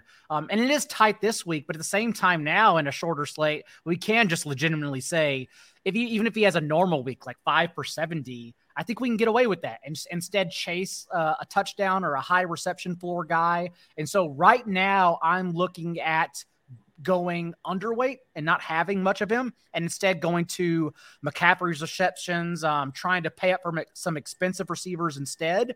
But honestly, it's another situation. You already mentioned it, where we think Travis Kelce in a two game slate is once again going to be at less than 10%. He may just be a, a construction, like literally just a, a pay up for tournaments kind of play. Yeah, if it's gonna be ten percent, like there's no way I'm not gonna be over on that. Like, I mean, if, even if it's like fifteen or twenty, I think that's still probably and, too low. And that's why I mentioned being underweight on Goedert because that's on DraftKings exa- will be higher than that, not FanDuel. Yeah, yeah, yeah. yeah. It depends on where you're shopping. He's that's eight five on FanDuel. That that's rough. That's more than last week, man. That's so tough. That's a quarterback price. That's Jalen Hurts price. Uh, I mean, it's just, then, it's it's the same price as Ja'Marr Chase. And we're gonna get there. Um, but yeah, it just really comes down to for DraftKings. Yeah, like I mentioned, it's I don't know. It's I, I don't even on DraftKings though. It's tough. It's really tough. I mean, he has to do on FanDuel. He has to do what he did last week, right? Like that's that. That's how thin the margin is. Like he has mm-hmm. to have twenty five plus points. Or, or beat all the other tight ends by like 12 or something like that. Yeah. It doesn't have to be 25 yeah. necessarily, right? Basically, uh, no other tight no, end can score touchdown. I mean, not even necessarily beat all the tight ends, but like he has to basically match. He not only needs like to either have 25 points or he needs to match like one of those top receivers. Well, uh, what if I told you this is not real? What if I told you he put up 12 points and every other tight end puts up zero? you know what I mean? Like, even though he puts up 12, it's not well, so much. It's yeah, but it, what if I tell you AJ Brown is 30? Well, then, yeah, then you need AJ Brown first. Yeah. And don't even tell me the zero points. Just tell me Travis Kelce has 12. I just need to know what, I, chase anyone. Kelce's points. Yes. Yeah. Um, I mean, I set up a really unrealistic, unrealistic yeah. scenario, but uh, and I think one, one of 150. I mean, I made 150, uh, uh, and this is on Wednesday and whatever. Uh, he's only in one lineup on FanDuel. That lineup, by the way, if you're curious what it looks like, I'll give it out on Wednesday. Don't play it. Uh, Mahomes, McKinnon, Sanders, Juju, Aiyuk, Deebo, Goedert, Kelce. so double tight ends. Um, it's not horrific, but okay. That's I made a lineup with him too on DraftKings. Yeah. Uh, well, I mean, yeah, DraftKings it probably sounds better. I'm guessing. Yeah. Yeah. It's, it's hard. It's hard on FanDuel, uh, for sure. They make it real tough over there. Steve can find a way. you can. You can do it. Um, but he was the only money I made last week was the Saturday because I played Kelce and somehow Luckbox and a, he, Gainwell was in that lineup. There you the go. Dumbest, the oh, dumbest. Nice. That's a, these short slates, man. It's the the, the, the dumbest shit sometimes. And, and the, I, yeah, the only the only money I made was the four game because I had Kelce and CeeDee Lamb. Like I didn't mm-hmm. even get the rest right, but that's all you needed. Yeah, which again, that might be the, the play. That, you don't have to get everything right this week because no. a lot of pieces there's there's only so many correct answers probably. Um, yeah, and and all these and all these Jags are definitely going to get a lot of ownership. We're gonna we're gonna see people take pop shots on Clyde Edwards-Helaire. We're gonna see the Justin Watsons of the world check in. Like in a two game slate, everyone's going to play these guys. Is CEH like the floor? Is he 4K on DK? I haven't even looked to be honest. Like like how how much work is he actually going to get? I think he's uh, I think he's more than that because when I looked, like Kyle Juszczyk was the most usable player at 4K. It's it's pretty tough on DK if you're trying to fade out. Yeah, running back. Well, the floor is the floor is four. And and then remember, uh, post bye, like they basically eliminated Clyde Edwards-Helaire anyways right. prior to his injury. And and maybe they try to get something going in his first game back. We also know they're just perpetually bored inside the 10 yard line. So who knows what they're going to come up with. Um, if he scored a touchdown, it wouldn't be too shocking, but that's really all you're going for here. Rich, you gave a big speech on you know not knowing which receiver to play. Which running back are we playing on Kansas City? Uh, I mean, I still think you've gotta take a shot on McKinnon between the two, just because of the the, the pass catching. But uh, we know because we know what we have in Pacheco, right? Like the dude's a kick returner playing running back. Uh, even his 38 yard run last week, he ran directly in the back of his offensive lineman and it just bounced off. Like the dude is like he's crazy. Like he just he, he drank seven Jolt Colas and you hand him the ball. Like he's just like a wind up toy, right? He's one of those race cars that you know you pull back and like it only goes straight. Like that's what it is. That's like how he runs. It's like his running style. But we know what we have in him. Like if he doesn't score a touchdown, he, he's got to be hyper efficient on the ground or he's you know, he's not going to catch any passes. Like he's just not really getting the, the football a lot. Like he has more than 16 touches in one game this season. He's caught two or fewer passes in every game but one this year, and the highest three.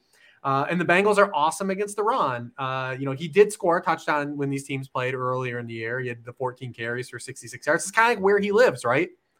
Like, how efficient can you be on those 12 to, to 14 carries? Can we get a touchdown out of you? We know what we have in you. Uh, McKinnon has shown like to have like the the touchdown juice, and we knew his deal with the devil was going to finally come to an end. Um, but the surprising thing is he didn't even catch a pass. Not only that he didn't he failed to catch a touchdown pass, he failed to catch a pass. Mm-hmm. The first time he didn't catch a was pass. Was there a target? Uh, he did have one target, right? Uh, he, okay. It was his first targets. time. It was his first time since week three. He didn't catch a pass, but we still also saw McKinnon is the foxhole back for the Chiefs, right? Especially when Mahomes had that injured leg. Who was in every snap after that? You you seen the pass pro, right? He stoned uh, someone. Uh, was it uh, the the one linebacker they signed from the the Falcons? Like he stoned him on a blitz pickup. He he led the team in snaps uh, between him and uh, Pacheco. Only Christian McCaffrey matched him in snaps among running backs last week. Um, and he has got that red zone equity. So if you're forcing me, I would still choose him, but I don't feel like the ceiling is high for either of these guys. But on a short slate, like who has a high ceiling outside of McCaffrey and Mixon, anyways? So, I mean, sure. If we're thinking that Mahomes' injury is more severe than it actually is, are we assuming there's a correlation that McKinnon's more likely to stay in the block and therefore uh, like basically, if you're afraid of that was uh, true in the second half last week, and they were up. Mm-hmm. Yeah. So like again, but and if Mahomes is fine, I guess McKinnon will run more patterns. But uh, they've also shown us because the you know the Chiefs pretty good foot, real football team. Like at any like there's been like no point outside of the Rams game where they've just like lined up in the second half of games and said like, all right, Pacheco, it's your time to dust these guys off, right? Like that's never ha- it hasn't happened. Yeah. Um final take here uh, on the Chiefs here, John. Did you want to give a thought as far as this running back situation? It's it's murky. It's, everything about KC is murky. One of twelve guys can score touchdowns.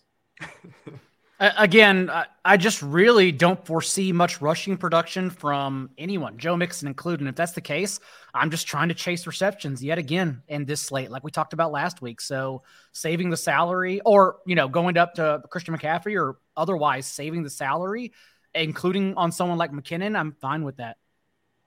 John, give me uh, your uh, your Bengals take. Feel free to start wherever you want to start as far as Cincy. Well, we well, let's start with the offensive line. We talked about that last week, and yes, we didn't think it would factor much, which is what led us to Joe Mixon, Perine. That was only Joe Mixon's only second 100 yard game all year long. Um, I would guess we don't expect him to have that kind of rushing production again, as we've talked about throughout the show.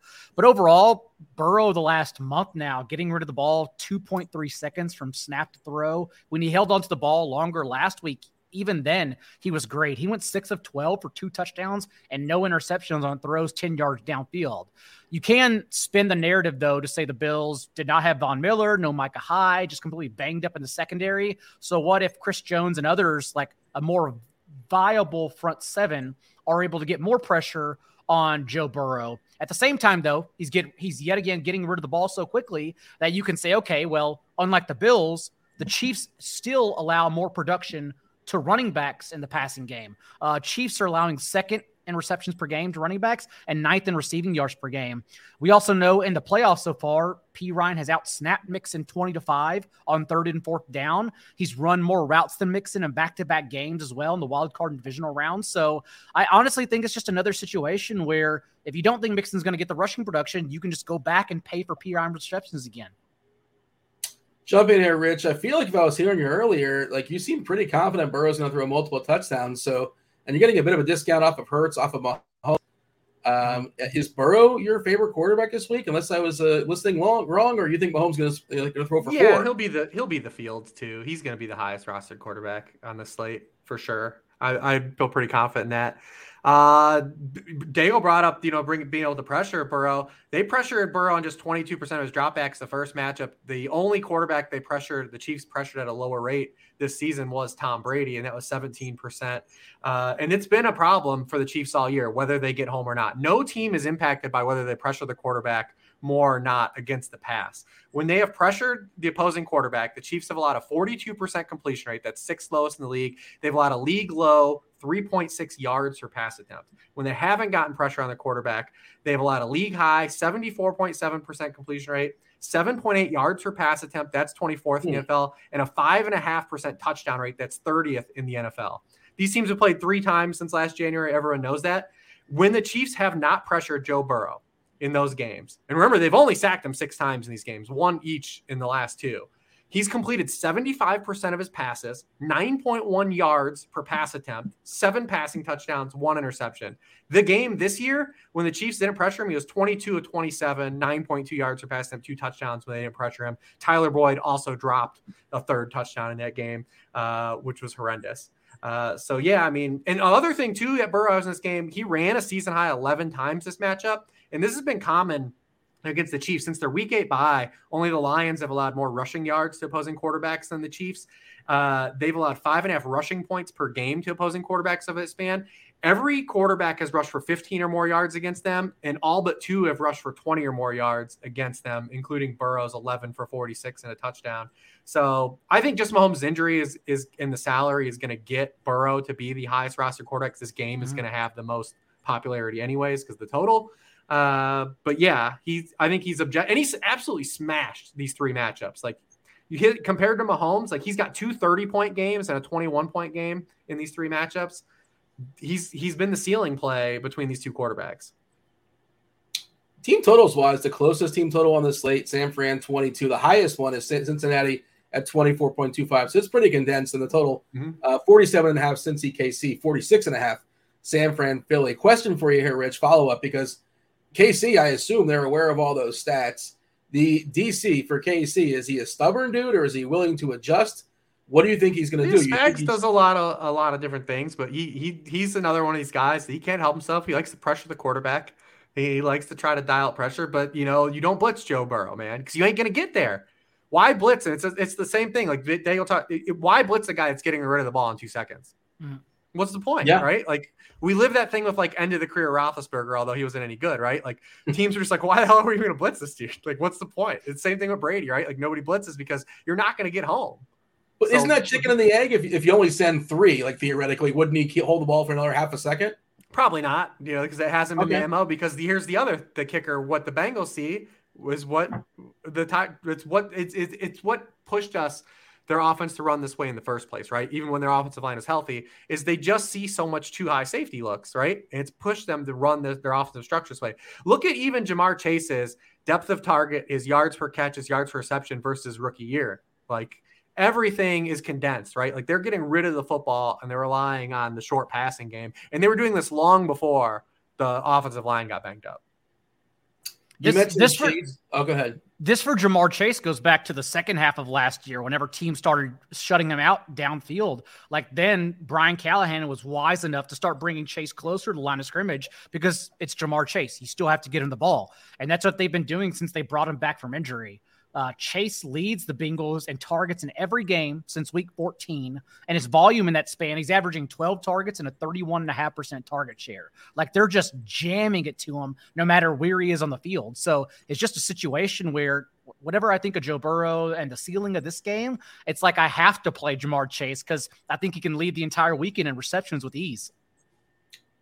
Ja'Marr Chase or AJ Brown, John? Oh, God. Uh, it, it's still Ja'Marr Chase because again, I, I, think the slate's ugly, and so I'm just going to take. I, I really think it's a floor slate, and so I'm just taking the floors here. But I'm still going to probably play both in every lineup. Yeah, Rich, you said your favorite play in that first game was Brown. Brown versus Chase. Yeah, I mean, it's hard to go against a guy as talented as Chase getting as many targets as Chase, right? Like it's. Yeah. I mean, he has, Daigle said 31.5% of the team targets since he came back in week 13. He has 40.6% of team air yards. The next closest Bengals at 22.9%. He's been targeted on 28% of his routes. The next closest is at 20.6%. I mean, they are just feeding him. And then the spot, the Chiefs are 31st in the NFL in points allowed to opposing wide receiver one targets. No team has allowed more receiving touchdowns to opposing wide receiver ones than the Chiefs this year at 16.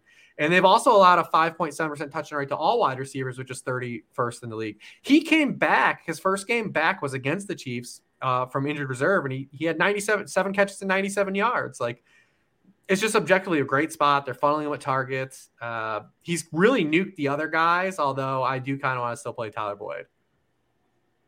So Boyd is your favorite of the next group as far as Higgins, Boyd, Hurst, Irwin R. Shyster, yeah, Trent sure. Irwin. Yeah. Uh, because we've talked about the Chiefs, like, we've talked about the Chiefs versus slot receivers all year. It happened again last week. Christian Kirk was the second highest scoring wide receiver on the slate last week. Uh, Boyd had four catches for 60 yards when these teams played in week 13, and he absolutely put down the the easiest touchdown of his career in that game. Uh, you can find it if you didn't see it, but they ran like a nice little uh, a, a slot, a slot fade, uh, you know, where Chase is running the slant from the outside and he's running the wheel. Uh, just yeah, absolutely bricked it. So I do like him the most. Uh, I'm prepared to lose more money on Tyler Boyd receiving uh, yardage overs like I did last week when he had 23 yards on his first drop, first catch of the game, and his yard total was still 31 and a half, and we lost. We lost money still. Uh, we're going back. We're prepared to lose more money. Martingale, baby double down. um, John, your take as far as uh, the rest of the receiving corps, obviously chasing kind of a tier of his own. Salary is a thing as well. Higgins, Boyd, Irwin. Irwin, I think, is in the 150 pool. I think if you want to, you might want to get a pinch of that to make stuff. He's got a chance. Uh, he's in the field, right? Uh, and then of course Hurst. You know, nothing sexy there. Probably the fourth of these four tight ends, but it's a pretty good tight end slate considering it's only two games.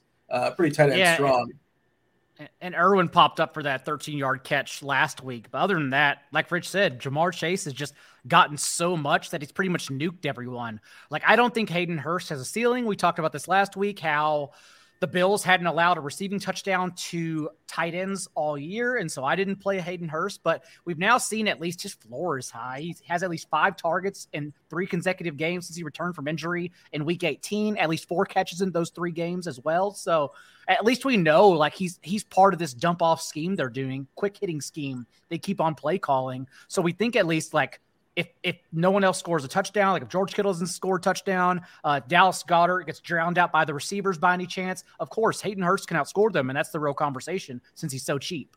Oh, he's gonna be right, but a three K on DraftKings, he's gonna yeah. be.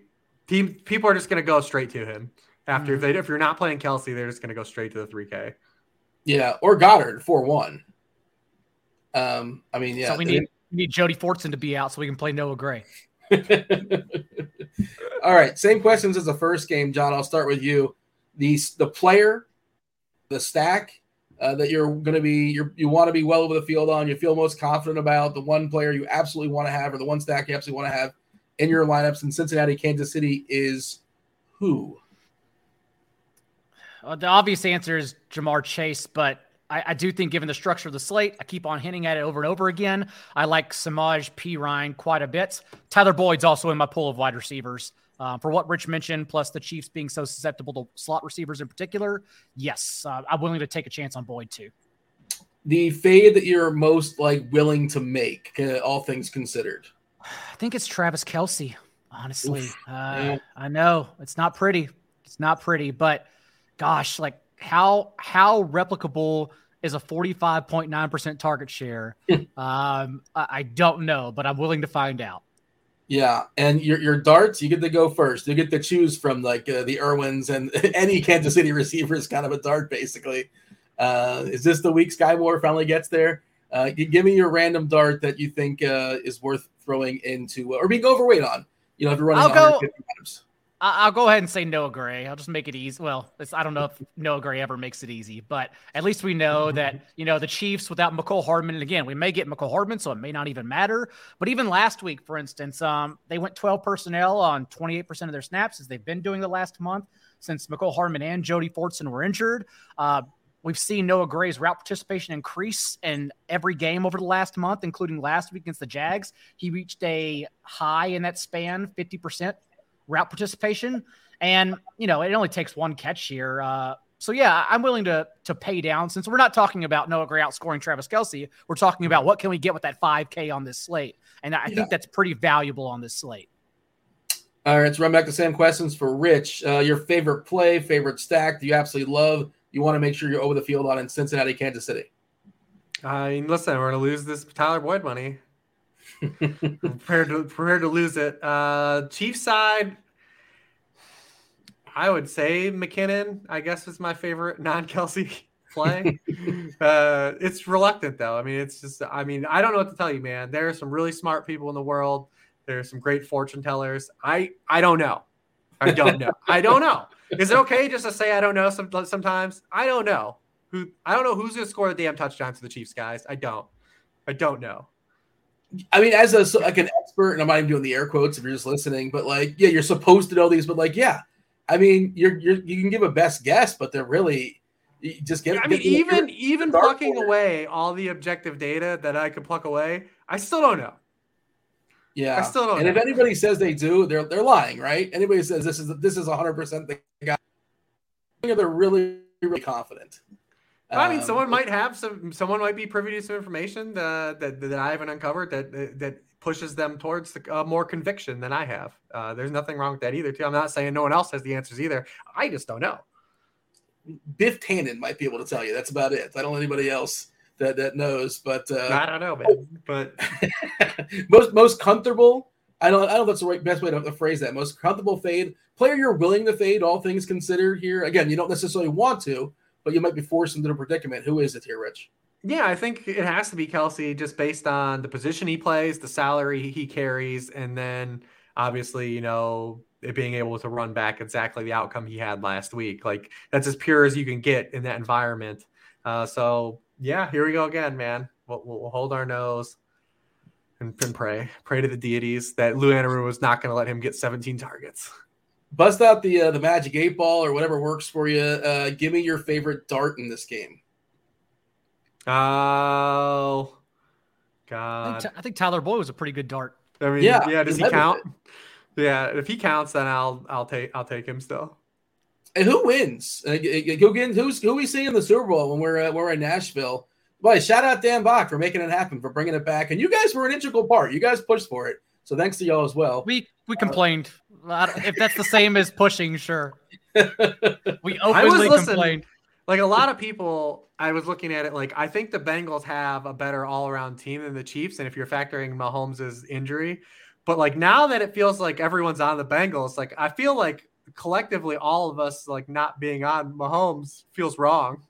Uh, so I'm not comfortable at all. I'm not really comfortable at all. I like the Eagles to outright win in the NFC though. Like I do have conviction that I think the Eagles win. I think I'm gonna try to wager some real American dollars on Philadelphia minus two and a half. I I think you know it's midnight for Purdy, and I know Shanahan and he puts his quarterbacks in great positions. It's a really really tough spot to play, and we're, in less than three. We're basically saying they're the same team essentially, and I, I like the Philly side. Um, yeah, I, I, think that they win this game by more than three. Uh, but yeah, how, how, about your thoughts here, John? Who, who are we seeing in the Super Bowl? Yeah, I, I think it's the Eagles and the Bengals. Uh, for DFS purposes, the Bengals are definitely getting steamed, but for betting wise, I don't know if I'm seeing that. I, am still seeing a lot of sharp people on the Chiefs, which makes me question my Bengals pick. But either way, I, I like the Eagles a lot. Um, I've had them since the beginning of the week, and then yeah, I think Chiefs Bengals. Although a toss up, I'm still leaning Cincinnati. Yeah, I know for a fact some there was a group that bet the Chiefs yesterday to push it back that knew that Mahomes was going to practice today. Yeah. Uh, are you in that Discord by chance? or you, just, you have two degrees of separation. Yeah, yeah. Listen, uh, yeah, I, I, do have some access to, to that kind of stuff. Uh, these those groups, the groups that are throwing around money that we can dream about betting. So yeah. The syndicates that we're never going to lead. That never will never be there. Uh, you know, as I bet my Tyler Boyd over receiving ladders. yeah, yeah. You know, at, at two hundred dollars. I uh, I think we're getting the Kelce brothers uh, a Super Bowl. That's what we're getting. Kansas City wins this game. Philadelphia wins this game. I For podcast purposes, I hope so. Yeah, yeah. They're. I haven't listened to their podcast, but I've heard like snippets oh, of awesome. it on Twitter. great. It seems like a lot of fun. They seem like the. Yeah. They seem yeah. They always they always have a good personality. They seem like a enjoyable guys. I heard him talking about the the Zeke play like before the show today. It's kind of why, why Zeke was in my brain, I suppose. They, they were kind of clowning on it, but also just like you know, we respect Zeke. We're just having a good time. Mm-hmm. Um, that seems like a, what's the name of that podcast? You know, by chance? Uh, uh, New Heights, because they are from Cleveland Heights. Oh, there you go. That's that's why you like them. Those are my boys, man. Listen, I'm older than those guys. Uh, you know, our high school played Cleveland Heights, but uh, that was I'm older than those fellows. isn't there a, a, movie with like Shia LaBeouf uh, with something Heights that's Cleveland centric or Ohio centric? Yes, it is. Uh, oh, I know what it's called too. Shit. I, I don't Shaker Heights. It's uh, Shaker Heights. It's a Shaker Heights movie. One like that Matt Damon like movie making contest that was on yep, HBO. Yep. Yep. Yeah, many many years ago. It's a good segue, by the way, into our little movie bit. oh, oh, we should tell the people. Hey, we gave you over an hour on two games uh, we are consistent, if anything. It could be two games or 13 games. We're going to be here for hour and 20 every time. Yeah. Well, I mean, I wanted to give the people, you know, because again, these are the thoughts you're going to have to talk about. You know, when you're making these lineups, you have to consider Tyler Boyd and, you know, all, you know, the Quez Watkins players of the world just yeah. kind of make stuff happen. And you got to be a little bit different, especially if you're playing in that Moneymaker. You know, uh, you can't just hit that optimize button. That's not going to work for sure. But um, oh, do want to just, since we have a moment, uh, thank everybody for listening. Yeah, appreciate the listeners. Uh, thanks oh, to you guys, Hribar, Daigle, fabulous as always. Uh, I'm always happy to be the third smartest guy in the room. Appreciate you guys uh, just you know doing the show and extending it this year too, being so flexible. Producer Steve, shout out to producer Steve as well. Uh, probably would forget this stuff in the show, so I wanted to make sure uh, I get that out of the way. And also, uh, yeah, thanks to Thrive. Thank you to Thrive for sponsoring the show as well. Kind of hit that like button if you guys are watching us on the old YouTube. Subscribe turn on those notifications, do all those things. Hopefully, we will be back next season as well. Uh, is there anything else as far as analysis here, uh, Rich or John, or we're going to just segue seamlessly into our little movie conversation and tell the people goodbye that don't want to hear that? And, uh, you know, I think that's where we're at right now, right? Listen, if, if you want need any more, I, I wrote up all these games. You can go check them out at the website. Well, tell the people what the website. no, at the website. I mean, if they don't know now, I mean, I would say it's, it's at sharpfootballanalysis.com. Uh, yeah, check that out. Yes, uh, Rich Hribar, Sharp Football Analysis. Did you? Are you working? I'm terrible, t- terrible promotion. yeah, and I should have like I should have just threw it in there as well. My bad. Uh, they go. Did you put stuff out there for uh, four for four for BetSperts this week? No, I am done with uh, the podcast. You can go to the most accurate podcast, is what it's called, where I talk about the games there. But written content, I am officially done until the postseason, the day after the Super Bowl. We'll be back. Enjoy it. Uh, enjoy Love your it. enjoy your break. Um, enjoy my two yeah. week break. That's not a break. Yes. yeah. Uh, all right. Well, let's talk about. Let's bring in producer Steve you know, if you guys aren't aware, and again, if you don't want to hear this nonsense, by all means, this is just we have a little bit of conversation about our movie bet. Producer Steve won the movie bet last week by uh, a point, uh, and he had us watch. I, we all watched the menu, which is free on HBO Go. If you guys are not aware, you, or HBO Max, it's no RIP HBO Go. It's no longer a thing. Uh, I think it lasted about a year or so. Whatever, same sort of deal. But uh, Steve, are you with us? Are you joining us? Are you coming in? Uh, do you What's want to talk about your fabulous lineup and? Uh, yeah, uh, the menu. You said I think you said you were angry about it after watching it, which I'm curious to hear your angry takes. I was so frustrated with it. That's not how I thought it was going to end, and that's not like how I thought the movie was going to be going at all. It seemed like it was uh more funny than like scary. I thought it was supposed to be a little scary. It's it's kind of a, a, a horror. I mean, I think more than anything, it's a satire. I would say. Is that is that fair to say? Would you guys agree on like a sort of a comedy satire? Or anybody? Feel free to chime in. I didn't watch it. Oh, uh, what? Oh, I thought you. I, thought you watched it. Um, I did it. Sat, satire, not comedy, right? There's some comedic moments. It has. There were some, some comedic moments, and I felt like it just threw me off so much from what I was expecting. I, I, guess that makes sense if you were thinking, yes, more of a comedy, and then we get towards the ending and it starts getting a lot more serious.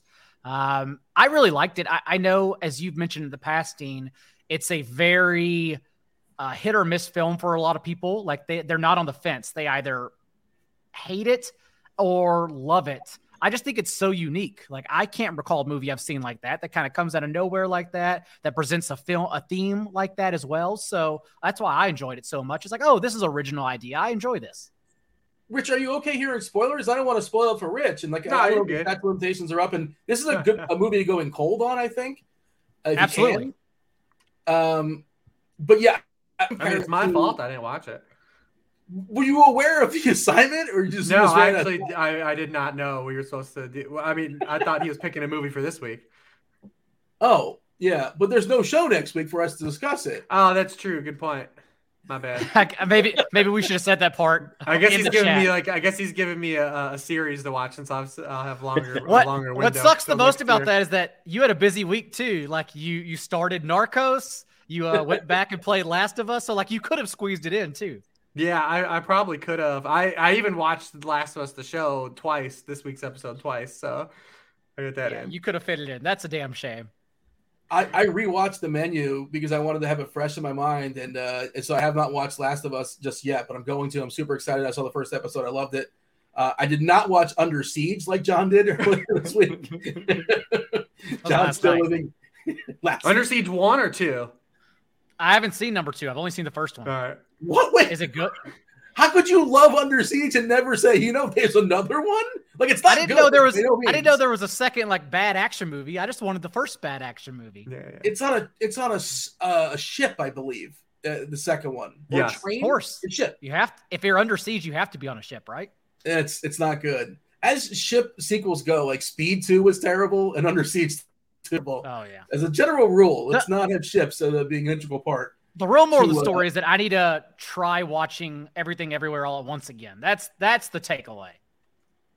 Yeah. Do you want to try to sell it, uh, Rich? I know you saw that. We were talking about this in DMs. Now we're getting off the rails, but um, th- it's a huge Oscar movie. The critics loved it. Even the audience was a pretty big score on Rotten Tomatoes as well. And I'm kind of a contrarian where I didn't hate it and I respected how ambitious it was. And it took some really big chances. It was kind of Matrix like, but it was also super original in some spots as well.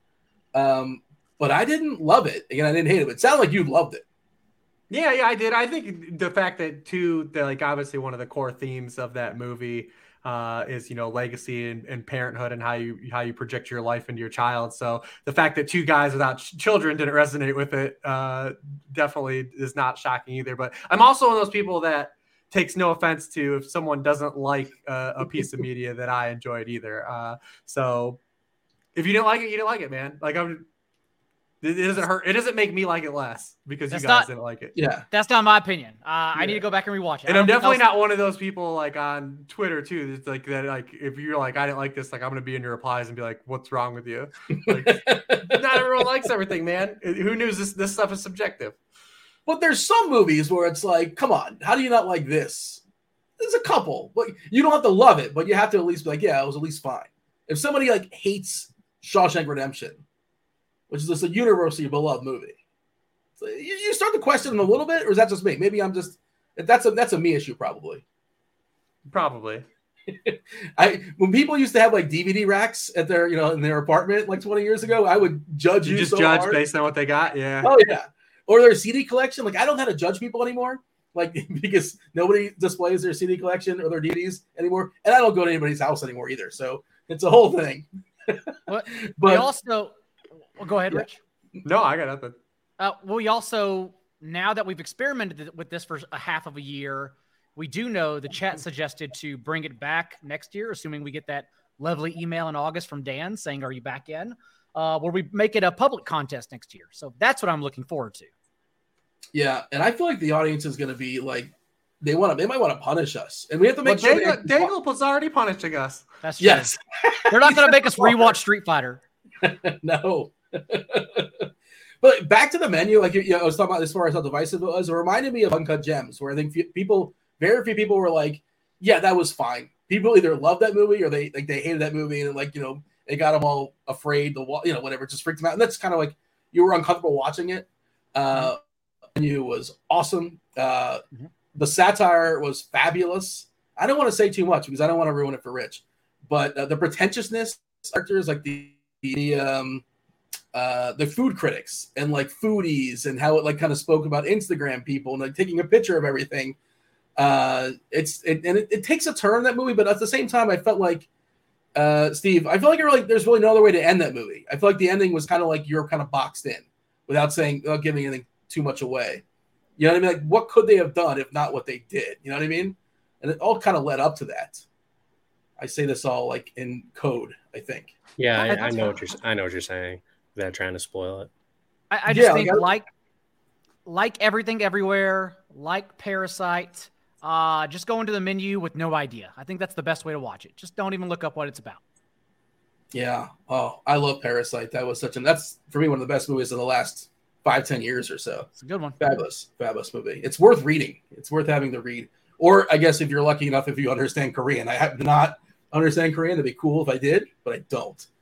Um, and Daigle, what was your official stance as far as the menu? I apologize. You, were you on board? Yay, nay, Yep. somewhere in the middle. He was thumbs I really no, I really liked it. Yeah, I thought it was original. I really liked it. I enjoyed it. I'd watch it again. Yeah, I never. I'll watch, I'll watch it again before we uh, come back on next September. How about that? Yeah, it's it was one of those movies I was thinking about afterwards, and like the more I thought about it, the more I liked it. So, you know, you know, movies like they kind of stay with you. And, you know, some of you just sort of forget. Like you watch Under Siege, you never thinking about it ever again in your life. Mm, It's like, that- that's your mistake. There's that one scene though with the cake though. You remember that scene? He, he rips that Uh. dude's he rips that dude's Adam's apple off. Like that's your mistake. Dean just got right. bonked. Rich, what's on your? You, you have something on your list, I'm sure, going into the off season. Well, what's in the queue that you're looking forward to watching besides the menu? Uh, the menu. I don't know. Uh, there's actually, you know, it's interesting because uh, there's no like real hot video games coming out at this point. Uh, I think Spider-Man comes out in June, so we'll have to wait all the way to get Spider-Man Two. Uh, I already played God of War, so I mean, we've got a nice little, uh, you know, reprieve here. Me and my wife, prior to the season, she had never seen The Wire, and we watched the first three seasons of that. So we still have the two last two to get to, and season four is the best, anyways. So looking forward to that. There you go. Yeah, uh, I got to do a rewatch of The Wire. It's been like 15, 20 years or so. I don't. Still Season two- holds. Still holds. Season two was not good live the first time you watched it, but the rewatch it is such a crucial season. Yeah, season five is by far the worst season, uh, and I say worst in air quotes. Like the worst season of The Wire is better than obviously uh, Yeah. a lot of, of of good TV shows. But yeah, season five is my least favorite because of the McNulty storyline alone. Uh, is just takes me out of that that whole world. On your list, uh, Steve? Anything in the queue? Anything we're, we're firing up for, uh, you know, and now that football season's over, your time's opened up a little bit? Oh, you know what I am gonna do? Not to hijack Steve's thing. I've got this here. I've got this uh, four thousand foot, uh, four thousand piece Lego Spider-Man Daily Bugle to build. Uh, That's so we're gonna Oh, jump wow. on that at some point. That's awesome. Is that you do that? Is that for you, or is that with your child, or is that both of you?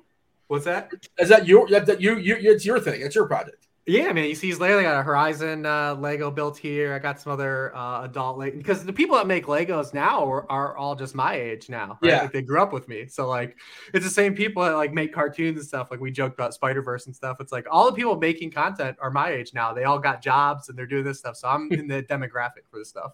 It's a good point. Yeah, No, that's Uh, cool. Steve. I don't know if you had an answer or not, or John, if you have an answer. You know, anything that's on the list. And you, Narcos, I guess, is what it is. I've never watched Narcos. I hear it's good. It's there's so much good stuff out there. Go wa- go watch it and then pivot to Narcos Mexico. It's such a huge Rich is- undertaking. Rich is It's watching it. five seasons, right? I gave up. I think on the on the part of Narcos after the Pablo part. What Is happens that? Narcos, Is that Narcos Mexico? Yes, af- Pablo afterwards is uh, Narcos Mexico, but that's that's still great. yeah, I, I might go rewatch that then. I didn't like it at first, but I'll give it another try. Watch I have Last nothing of on my list. That's I'm in the middle of rewatching How I Met Your Mother. Th- That's a lot of that show does not hold. It's it's all right. Yeah. Oh no. Yeah, it's still good. But you ain't like listen. Barney's character isn't, isn't Oh. allowed to be. He ain't allowed to be put on TV. Uh, yeah, not not now. No. I, I'm aware of the show, but I, I never. I've only watched it like when somebody else was watching it, that kind of thing. But It's never- like some real life like Pepe Le Pew stuff, Dean. Like you can't like you can't bring Yeah. Pepe Le Pew back. that, that- that's kind of the vibe I got. The, the little bit the small sample size of, of How I Met Your Mother. I know there's a a, a father version now on uh, Netflix with Hilary Duff, I believe. Mm-hmm. I saw this Yeah, pop up. never in seen it. Things. That's all '90s show is back. I'm not watching any of that either. Yeah, I don't think I'm watching that either. But like, shout out to like the parents. They look exactly the same. Were they like cryogenically frozen or something like that? They have not changed. They look ex- unless they made like enhance their age years ago, and they're just they were ready for this. I, I watched the trailer and I'm like, they look exactly the same, basically. Like it's 20 years later, give or take. Good for them. But uh, all right, we're getting out of here. We do appreciate y'all listening, John. Unless you got anything else to say for the people. That's about it. Uh, It seems bittersweet that this is coming to an end for 2022, but we made it through another year. Uh, this is it was officially at the beginning of this year, but this is now like the longest running crew of pick six, I believe, right, Rich? Considering all the handoffs. Yeah, I think so. What was this? Is this our third or fourth year for you and me? For me and you, it's four. For and Dean, one, I believe it's Dean, three. three. Yeah. Yeah, and I think I did three with Silva and Crane. So yeah. That means Dan's got to bring us back. All we got to do is complain until it happens. There you go. Uh, Rich, you're watching the menu. You're going to tell the people about the menu on Twitter, I assume. The people want to know. I will. I won't because I don't never share opinions like that on Twitter. Because what's what good does what good does a tweet like that do you? Mm-hmm. I, it sucks. What are you talking about? there's no there's no upside in a tweet like that on Twitter. so uh, I will I will refrain. But I do promise I will watch it. I will watch it this week. I, I you know I'm going to see Daigle in person this weekend. I will watch it before that, and I will tell him and relay to him what I thought about it. Alrighty, that is Rich Hribar. Check his content out at Sharp Football Analysis. John for four, BetSperts. Producer Steve, again, thanks everybody for supporting, listening to the show. Uh, could not do it without y'all. And again, thank you to Thrive. Uh, on behalf of Rich and John and Steve and uh, Jolt Cola and Street Fighter and the menu, uh, we do appreciate y'all listening this season to the NFL Pick Six show here at RotoGrinders. Win something this week uh, you know, save some money for the Super Bowl. It's going to be a good time for sure. That's it. We're out of here. Thank you.